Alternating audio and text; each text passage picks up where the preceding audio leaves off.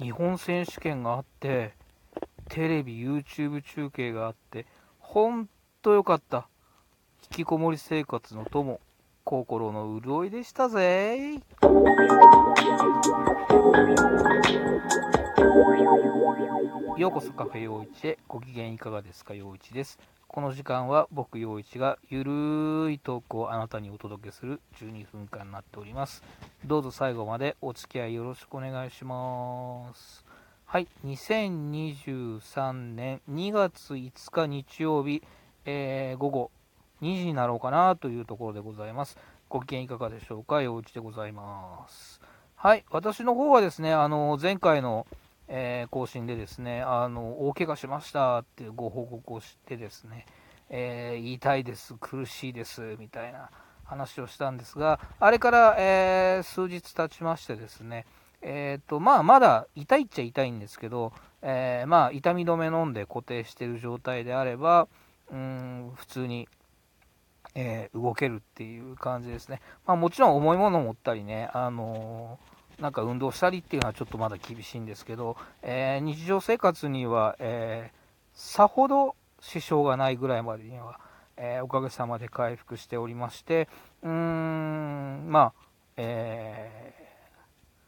こんな風にね、あの、普通に喋れるようにもなりましたんで、えありがたいなという感じなんでございます。とはいえですね、まだちょっとこう、いっぱい歩いたりはきついかなという感じ、プラス、えー、人混みとかでね、あのぶつかったりすると、えー、怖いので、えー、引きこもり生活が続いているという感じでですね、えまあ、まあ、仕事にはちょっと復帰してるんですけど、えそれ以外はほぼほぼ、ほぼほぼというか、えー、完全に、えー、家の中に引きこもってる生活でございましてですね。まあ、これ、ね、えー、なかなか楽しみが見つけづらい状況でございますが、えこれがあって本当に良かったなというのがですね、えカーリングの日本選手権でございます。えもう、ちょうどこの引きこもり生活の時期にですねカーリングの日本選手権があってなおかつですね、えー、毎日のようにテレビと YouTube で中継があるということでですねこれにだいぶ救われましたね、本当。えー、なおかつ今年は、うんと、男女ともなかなか面白い戦いが続いてましてですね、えー、特に女子はもう戦国時代突入っていう予感がひしひしとする大会になって、いや、すごい面白いですね。えっ、と、女子ははっきり言って予想に反してなんですよね。あの、こんな面白い混戦になるとは、えー、夢にも思っていなかったという感じでですね。えっ、と、まあ、ずっと4強と言われてたのが、ロコ・ソラーレ、えー、中部電力、富士通、え、元北海道銀行のフォルティウス、え、この4チームがここ数年ずっと4強と、え、いたんですが、えー、富士急が、えー活動休止になってしまってですね、えなおかつ、えフォルティウスが、え新型コロナの、え関係でですね、え日本選手権の、え北海道予選に参加できなかったということで、え日本選手権不参加なんですね。で、えまあで、ロコ・ソラーレが、えーと、国際大会で、えー、ものすごい活躍をしてる状況だったので、もうあっさりロコと中電の2強で終わっちゃうのかなという感じでですね、うんと決勝以外はあまり見応えのある試合が見れない感じも予想してたんですが、まあまあまあ予想に反して、えーすごい戦いが繰り広げられましてですね、えー、フィロシーク青森という、えー、まだ、えー、できて2年目のチームが、えなんと、え予選リーグ最終戦ではロコ・ソラーレを破るという金星も挙げ、え決勝トーナメントに進出だったりとかですね、えまあ直接対決の差で、えー、SC 軽井沢と同同じ同勝ち星ながら、えー、決勝トーナメントを逃しましたが、えー、フォルティウスから若手に切り替えた新生北海道銀行が、えー、予想以上の活躍を見せたりとかですね新勢力が、えー、台頭という形で、えー、すごい見応えがありましたね、えっと、ロコの、えっと、セカンドチームになる、えっと、ロコステラもですね、えー、勝ち星は伸びなかったですけど、なかなかいい戦いをしてたりとか、まあ、大混戦でしたね。で、えっと、で、SC 軽井沢クラブというチームが、えっと、もともとその、えーと、育成年代、えー、ジュニアとかでは、えー、世界で活躍しているチームなんですが、えーと、そこに、えーと、なんと大ベテラン、えー、かつてあのチーム長野で、えー、世界選手権とかでも活躍してた、えーと、俺たちの野順こと、えー、旧姓、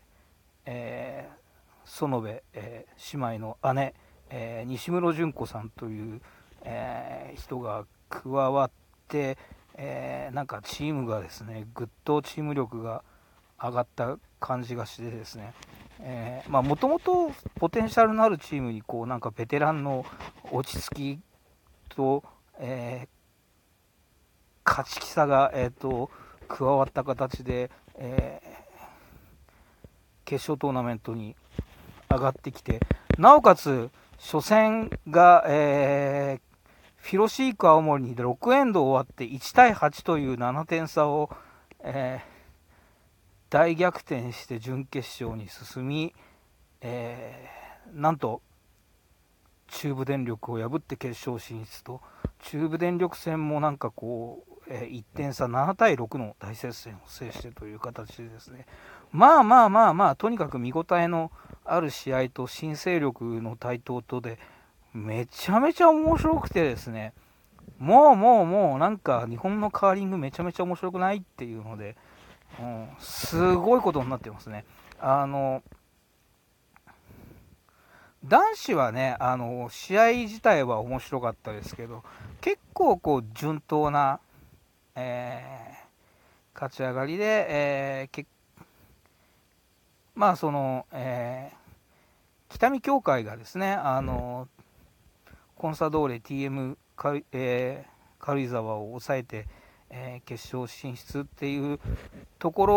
ろはちょっとこう、えー、トピックではありましたけど、大盤狂わせみたいなのはないまま SC 軽井沢クラブが優勝という午前中だったんで、えー、面白かったけど、そのこうななんていうんですかね、大波乱みたいのはなかったなという感じなんですが、まあまあまあ、えー、女子はね、予選リーグでロコ・ソラーレも中部電力も2敗してますし、えー、SC 軽井沢が準決勝、まさか中部電力を破っての決勝進出ですしね、えー、いや、すごい、すごいっす、面白いっす。えっ、と、もしこれで、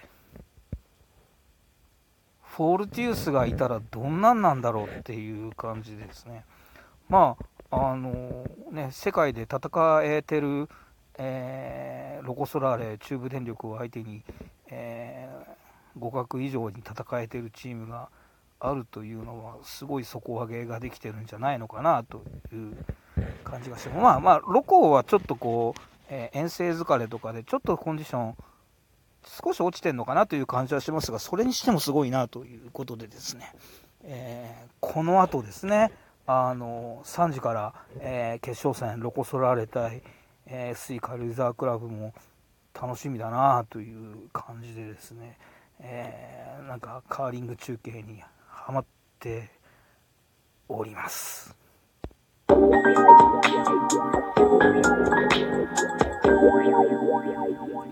はい、こんな感じで、えー、なんかカーリングの話をずっとしてましたが、まあ、えっ、ー、と、これだけ喋れるぐらいには、えー、おかげさまで回復しております。うんと、まあ、ちょっと無理やりなところもあるんですが、えー、職場の方も復帰してますので、うーん、まあ、ポツポツ、えー、お芝居に向けてのうん準備もしていけたらなというふうに思っておりますが、まあ、えっ、ー、と、4月の出組さんの稽古が、えっ、ー、と、3月頭から、えー、本格的に始まる感じなのでですね、あの、2月いっぱいは、えー、無理せず、えー、しっかり療養してですね、あのベストコンディションで、え稽古に臨めるようにしてですね、あの4月15日、えいい作品をお届けできたらなあというふうに思っております。うんまあ前の配信でも、えっと、お話しさせていただきましたけど、えー、まあ調子乗りすぎないで少しブレーキかけろよあとまあ無理しすぎないで少し休めよという、えー、天の声だったと思ってですね、えー、割り切っていきたいなというふうに思いますので、えー、もうだいぶねあの気持ち的にも、え持ち直してきましたので、えここから徐々に、えギア上げて、え4月15日いいものをお届けしたいと思っておりますので、え4月15日、え土曜日、え昼多分2時とか2時半とか3時、えー、開演になると思いますので、えー、出組さんの方、えー、来ていただければというふうに思います。よろしくお願いいたします。では、この後私はカーリングを見たいと思います。皆さんも良い週末をお過ごしください。ありがとうございました。陽一でした。